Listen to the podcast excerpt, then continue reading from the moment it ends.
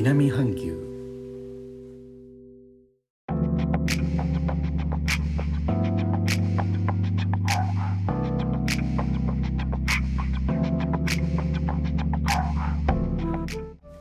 インドネシアから高野です。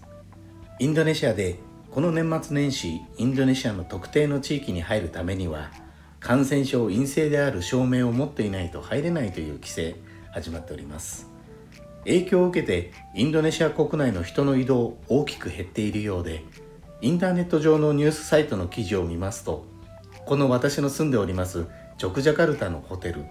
年末年始のお客様のお部屋の予約率は5%程度だそうです。うち3%はジョクジャカルタ州内のお客様残り2%がジョクジャカルタ特別州外外からのお客様とのことです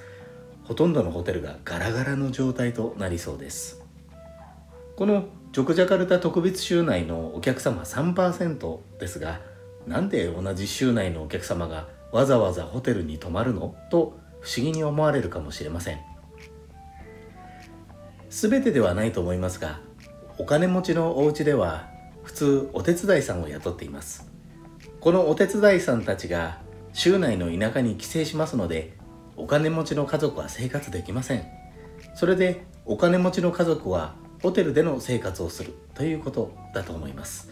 もちろんホテルでのクリスマスパーティー年越しパーティーディナーなどを楽しむというお金持ちらしい暮らし方でもあります。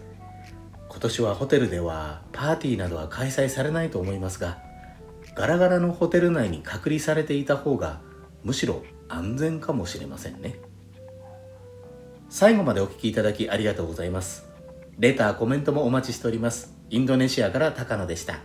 それではインドネシア語でのご挨拶。またお会いしましょう。参拝順波ラギ。